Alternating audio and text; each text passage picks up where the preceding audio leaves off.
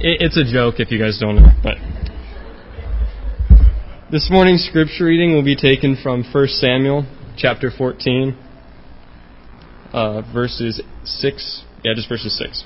That's 1 Samuel chapter 14, verse 6. It reads Then Jonathan said to the young man who bore his armor, Come, let us go over to the garrison of these uncircumcised. It may be that the Lord will work for us, for nothing restrains the Lord from saving by many or by few. I hadn't turned my microphone on, so I had to say that again. Let me tell you, sometimes sermons are easy to write. You know, it just flows through the fingertips onto the keyboard. Other times, it feels like banging my head against a brick wall. And I will admit to you this week was one of those challenging weeks. You might call it the tyranny of the blank page or writer's block. But whatever you call it, I was struggling with it this week. Sorry, I'm popping. Let me. Whatever you call it, I was struggling with it this week. And whenever I struggle writing a sermon, the, the biggest problem is the blank page. And so I was staring at my blank computer screen a few days ago when I heard a lot of distracting noise outside my office. And as you can imagine, since we're trying to be out of this building by a certain time, there's a lot of people coming and going throughout the week. And they were moving stuff and throwing stuff away and, you know, doing a good work, but they were having some kind of really fun time doing it. And they were laughing and making all sorts of noise. And at some, at one point, I heard a, a really a commotion coming from Richard's office. People laughing and just causing a storm of noise. And so I decided I would step away from my blank page and I would leave the sanctuary of my office for just a moment and see what was going on. And I went into Richard's office and I found Richard and Ellen and Deanne and Cassidy all gathered around his computer screen. And they were watching old videos.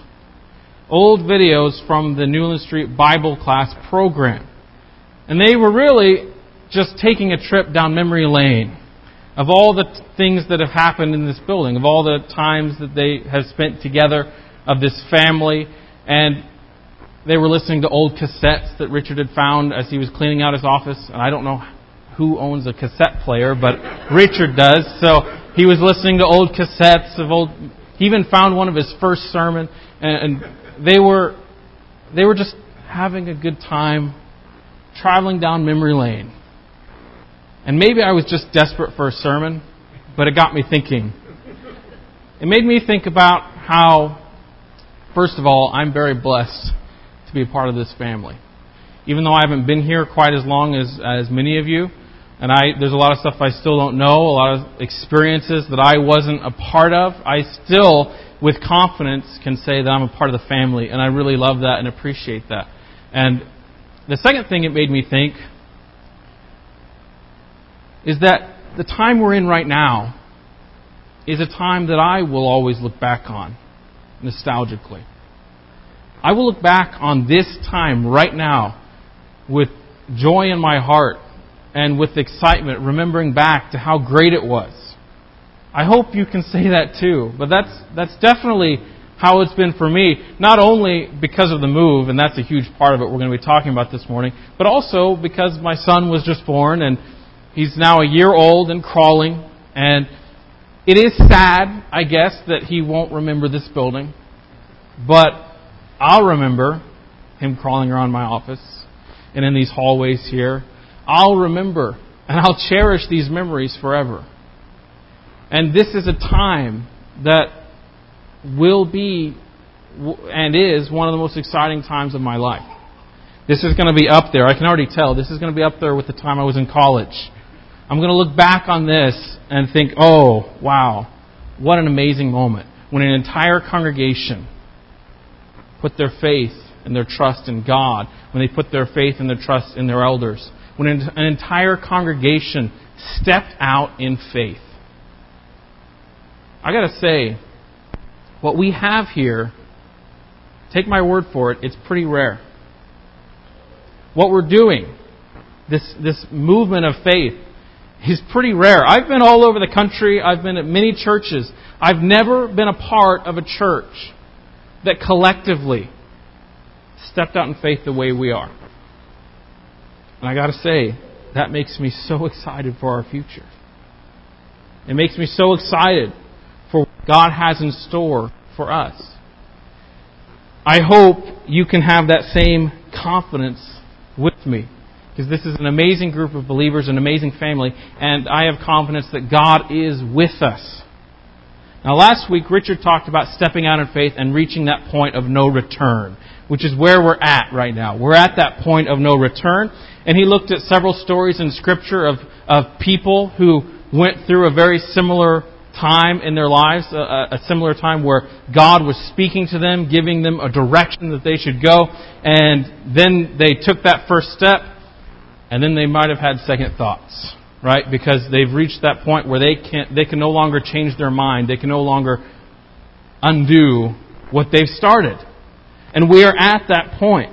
And he looked at several stories, but I noticed a similarity in all of these stories and that is that each and every one of these people, that I, at least as far as I can remember, actually had the direct instructions from God. Where God was telling them exactly what to do. Verbally, perhaps, right? In most cases, verbally, they were being told what they were supposed to do. And so I thought, well, is there a story that we could look to in Scripture similarly that, yes, it's a person stepping out in faith, but is there a story in Scripture we can look to where they, they weren't sure that what they were doing was the correct course of action? Where they weren't being told directly what to do. And I found one story that we're going to look at in 1 Samuel chapter 14. You can go ahead and turn there. 1 Samuel chapter 14. We'll look at it in just a moment, but let me just set the scene for you.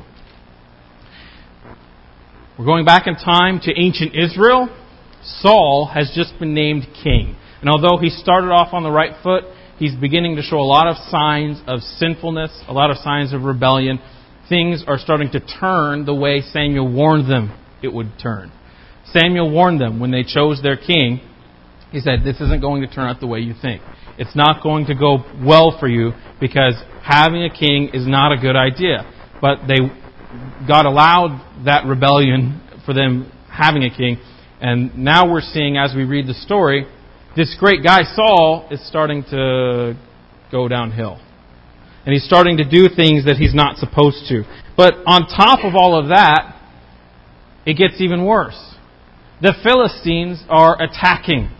Israel has their back against the wall. They have camped out, the Philistines have camped out at the city of Michmash which is kind of this city up on a mountain. It's very fortified, and they've taken this city and they feel comfortable enough to send out raiding parties.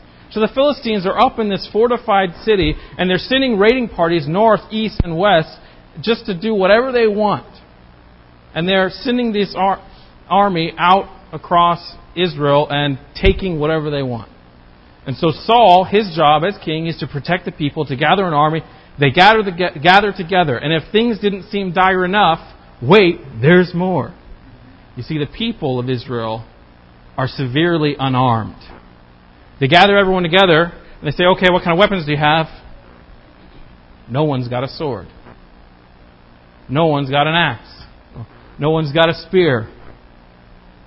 Perhaps, and we're not ex- explicitly told, but we're, we are told that only Saul and his son Jonathan had swords.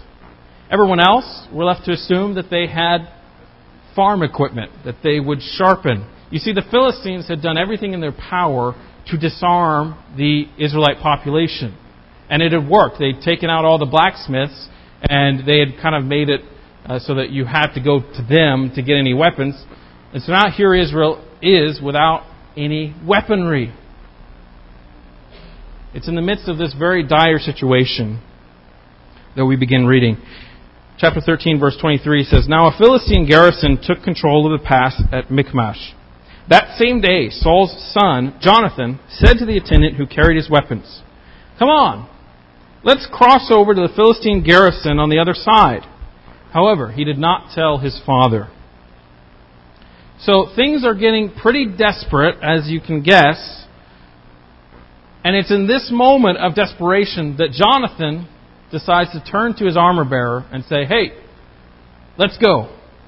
Let's go to the garrison. Let's go to this fortified city and let's attack them. Now, imagine you're the armor bearer for a moment. What would you think? You'd think that Jonathan had accidentally hit his head at some point. You'd be saying, Jonathan, I know you're, you're the king's son and all that, but what you're talking about is crazy. Maybe the sun's gotten to you. Take a seat, please. You know, here's some water. Just stop talking, right? That's how I would probably react with if Jonathan is is telling me, "Hey, let's go fight in, you know, a group of soldiers, an entire garrison with just the two of us." And most likely, what's the case? Most likely, it is the case that the armor bearer has no weapons of his own. If he does, it's farming equipment. So here I am, the armor bearer. What am I supposed to say? Well, we're going to find out that this armor bearer had a lot of faith in Jonathan, and they both had a lot of faith in God. But this is a crazy, I, want to, I want to be clear here. I think a lot of times we go back to the Old Testament, we read through stories, and we ignore how crazy they are. This is a crazy, stupid plan on Jonathan's part. This is a crazy, silly, no good plan, and as we keep reading, it only gets worse it only gets more foolish, because, at least according to human wisdom, right? And if you're waiting for Jonathan to reveal that he had some special secret knowledge, if you're waiting for Jonathan to reveal some amazing strategy, or perhaps what you're waiting for most is you're waiting for Jonathan to reveal that God is leading him, that God has spoken to him and given him this order, you're going to be sorely disappointed. Because Jonathan seems to be flying by the seat of his pants a little bit. We go to verse 4. It says, There were sharp, sharp columns of rock on both sides of the pass that Jonathan intended to cross to reach the Philistine garrison. One was named Bozez and the other Seneh.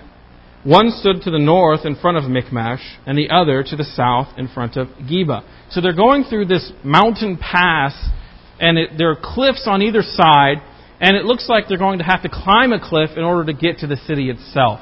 And the two names that are mentioned, Seneh and Bozez, Seneh means thorny. Bozez, we're not exactly sure what it means. Some people believe it means slippery. So take your pick as to which you'd rather have, right? Would you rather climb the thorny cliff or the slippery cliff? Right? He's got to choose one or the other to get up to this city.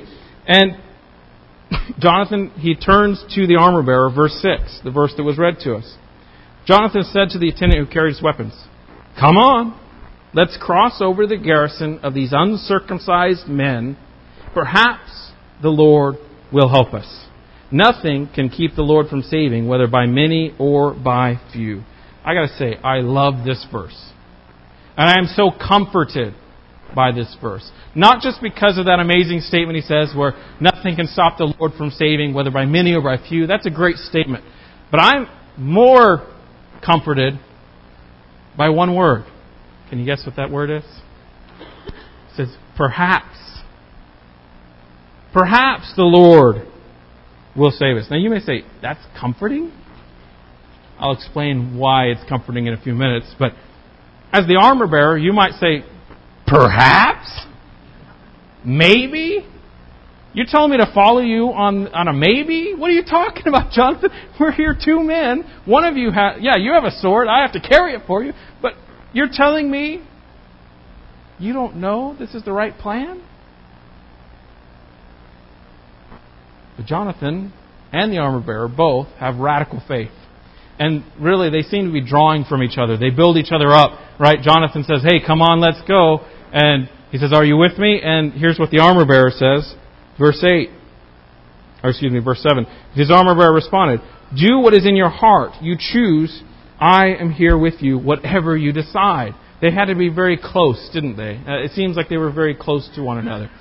And they had faith and confidence in one another, and they were building each other up. A more direct or literal translation would be something like, I am with you like your heart is with you. So the armor bearer, even though we don't know his name, seems to be very close with Jonathan. He has confidence in Jonathan. And That's all Jonathan needs to hear. So Jonathan says, Okay, let's go. Verse 8, All right, Jonathan replied. We'll cross over to the men and then let them see us.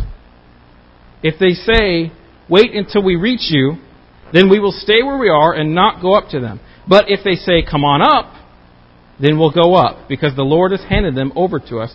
That will be our sign.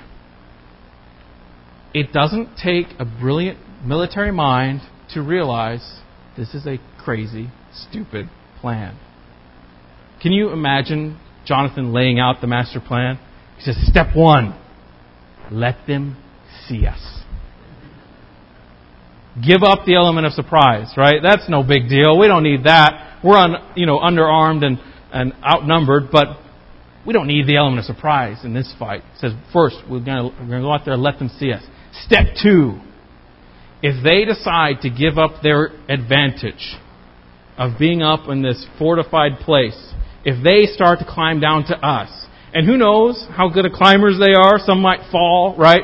They might lower their numbers that way, or maybe they are reaching the bottom at different times so we could fight them one on one, right?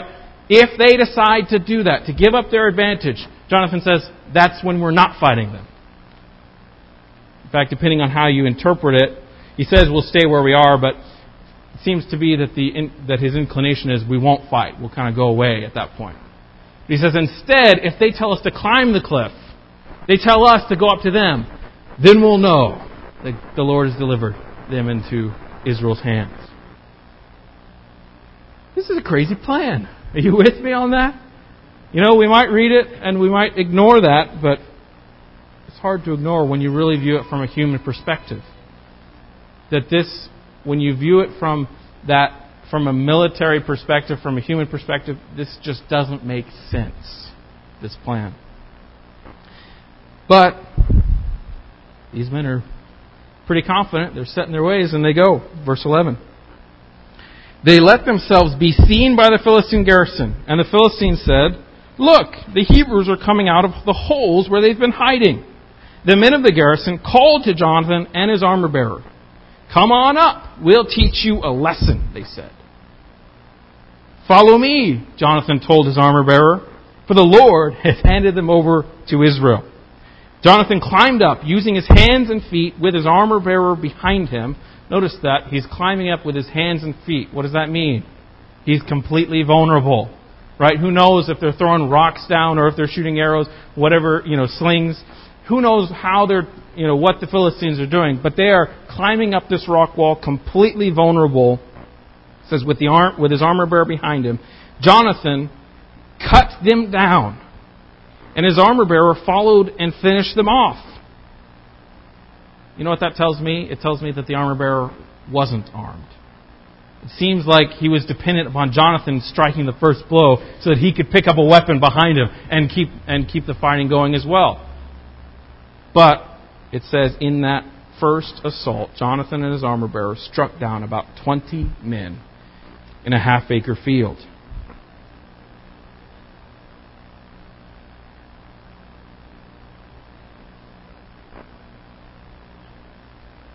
Who would follow Jonathan on this plan? Who would be like that armor bearer? I don't I'm not sure I would. In fact, I'm pretty sure I would but this is the faith and the confidence that they had in the Lord and in each other. We look at verse 15, and we see that this amazing act of initiative on Jonathan and the armor bearer's part starts a chain reaction. And of course, it's God at work in all of this. Verse 15, it says, Terror spread through the Philistine camp and the open fields to all the troops. Even the garrison and the raiding parties were terrified. The earth shook, and terror spread from God. When Saul's watchmen in Gibeah of Benjamin looked, they saw the panicking troops scattering in every direction. So Saul said to the troops with him, Call the roll and determine who has left us. They called the roll and saw that Jonathan and his armor bearer were gone. Saul told Ahijah, Bring the ark of God, for it, is, it was with the Israelites at that time. While Saul spoke to the priest, the panic in the Philistine camp increased in intensity. So Saul said to the priest, Stop what you are doing. Verse 20 Saul and all the troops with him assembled and marched to the battle. And there the Philistines were fighting against each other in great confusion. There were Hebrews from the area who had gone earlier into the camp to join the Philistines. But even they joined the Israelites who were with Saul and Jonathan. When all the Israelite men who had been hiding in the hill country of Ephraim heard that the Philistines were fleeing, they also joined Saul and Jonathan in the, in the battle. Verse 23. So the Lord saved Israel that day. Who saved Israel that day? The Lord, right? Now let me ask you a question. Would he have done so if not for Jonathan? If not for his initiative? Now that's kind of a pointless question because this is how God decided to save Israel. God was using Jonathan all along, and, and so we don't want to take away from, from God's power uh, in order, you know, to enact His will. But I just want us to notice in this story that this amazing act of initiative on Jonathan's part is rewarded by God. God uses him for that very reason, I believe. And, and that's why I was so comforted by the word perhaps, by the word maybe. Because it shows us that he was not privy to all the information. And it shows us that he was guessing. Yes, it was an educated guess. But it was still a guess.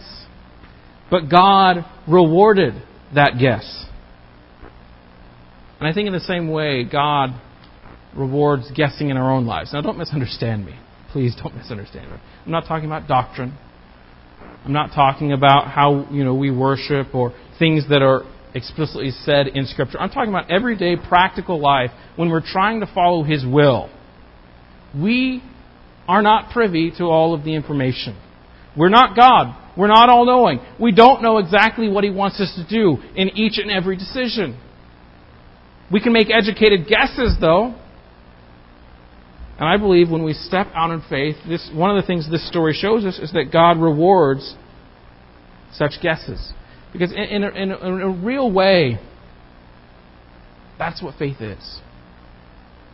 In Hebrews 11.1, which was uh, read to us earlier by Tim, the great hall of faith starts off with these words. Now, faith is the assurance of things hoped for, the conviction of things not seen. Let me put it in other words for you. Faith is being confident even in the midst of maybes.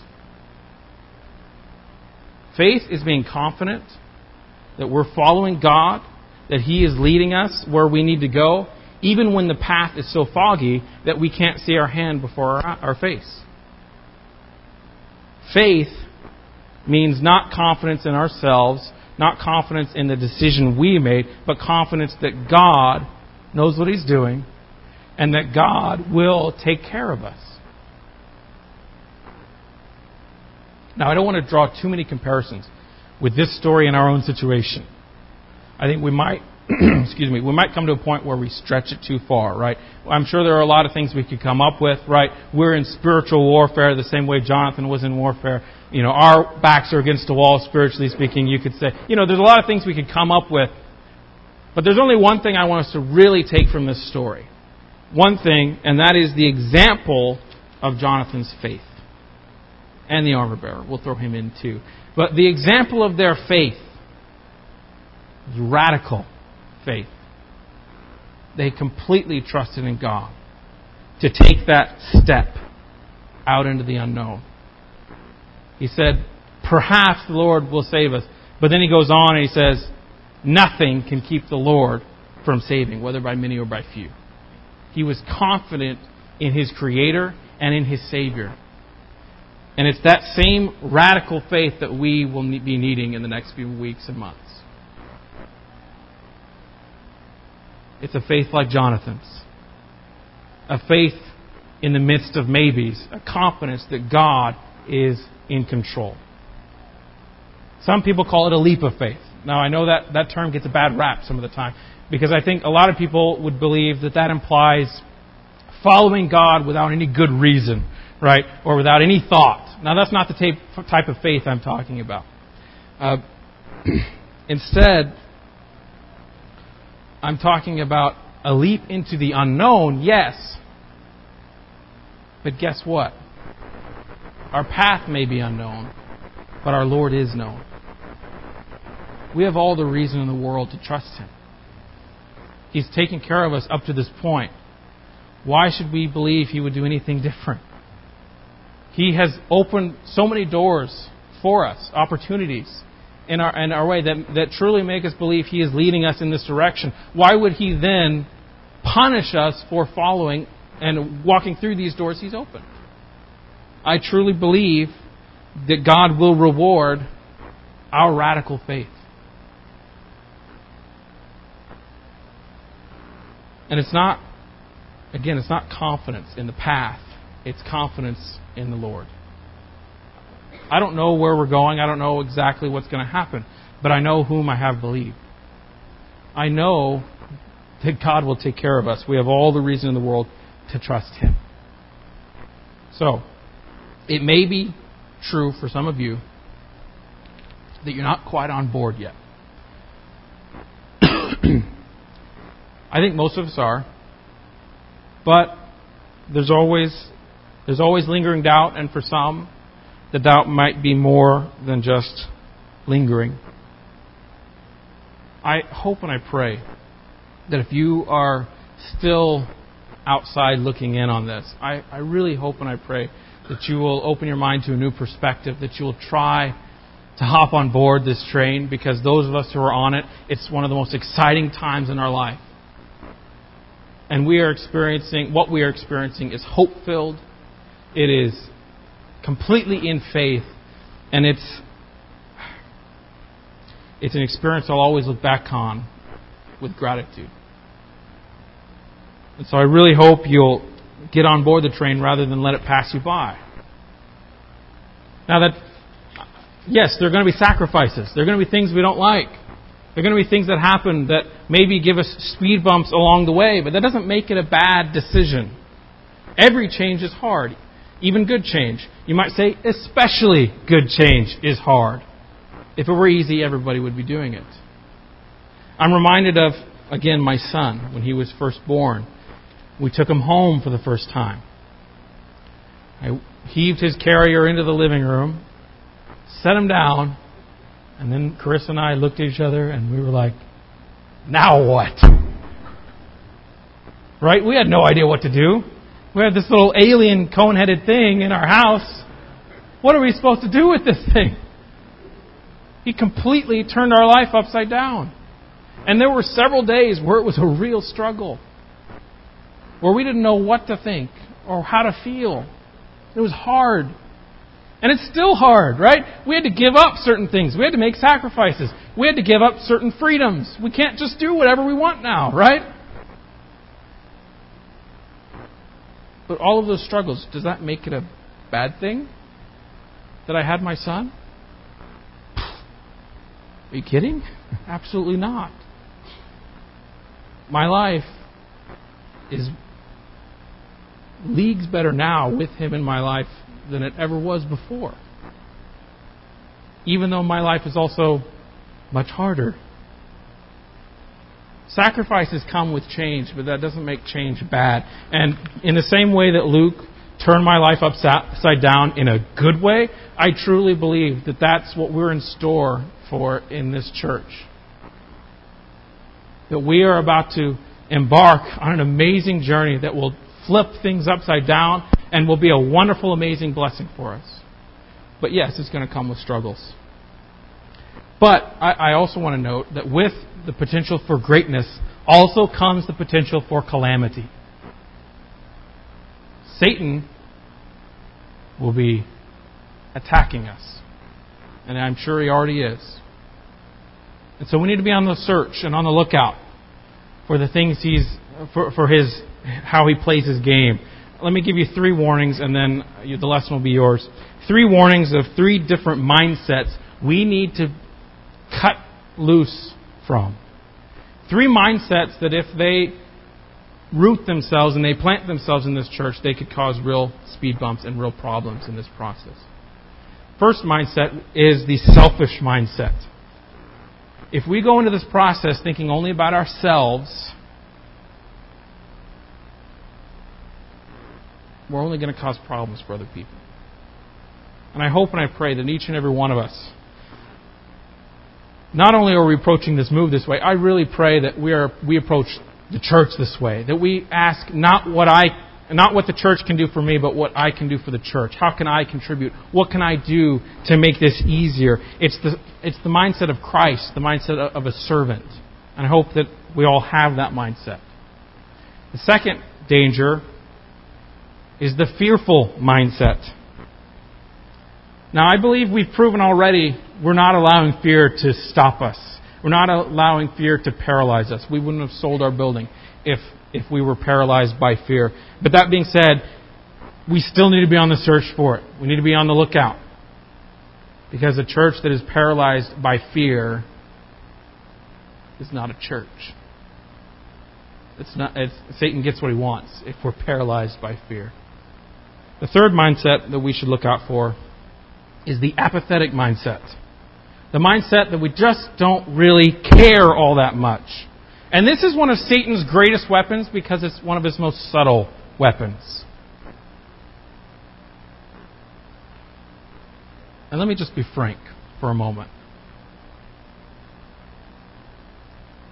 I don't think Satan has really gotten us with selfishness or with fear I don't see I don't foresee a future where we where we move and then we split because everyone had their own opinions and no one was willing to compromise. Right? That would be the danger of selfishness. I don't see that happening. I also don't see I don't think fear has taken root because here we are willing to go in this process at all. But you know what future I can see happening for us? Maybe it's small chance, but it's still there. I could see us getting a new place, and settling in and becoming apathetic. As if we were looking for a new building as a vacation home. Folks, we're going to hit the ground running. We need to hit the ground running. And this move is not just to solve financial problems, it's not just to solve you know, uh, stewardship problems, although those are big issues. And I'm glad we have a solution for them.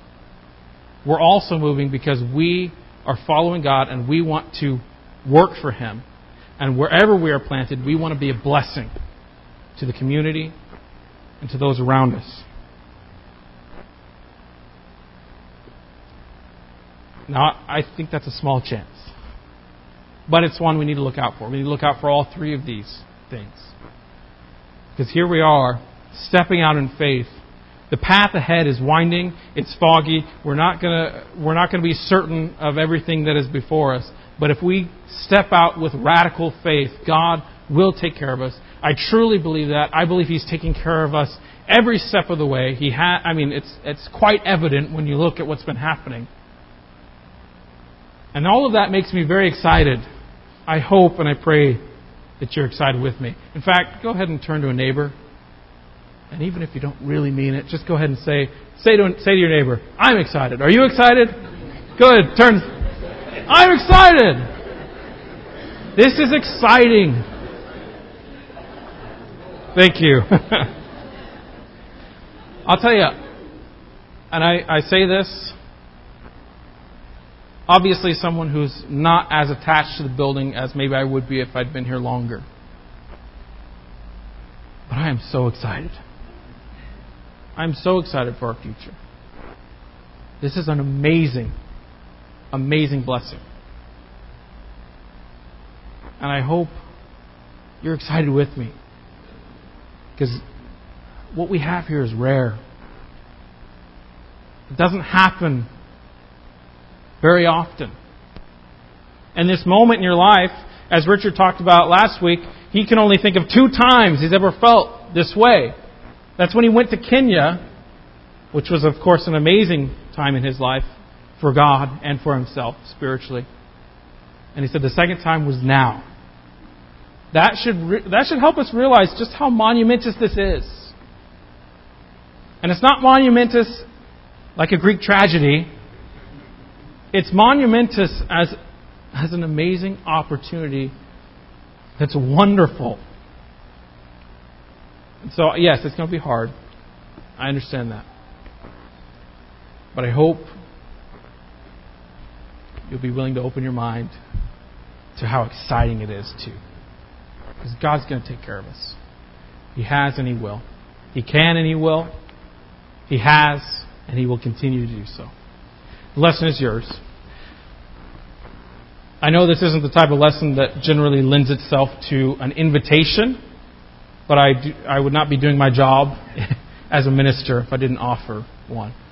If you're here this morning and you've not given your life to Christ, if you've not turned yourself over to Him in radical faith, knowing that He can and He will save you, I really, I pray that you will do so. Or perhaps you're here this morning and you haven't been on board. Now is the best time to get on board. Please come. Whatever your need is, please come as together we stand and sing.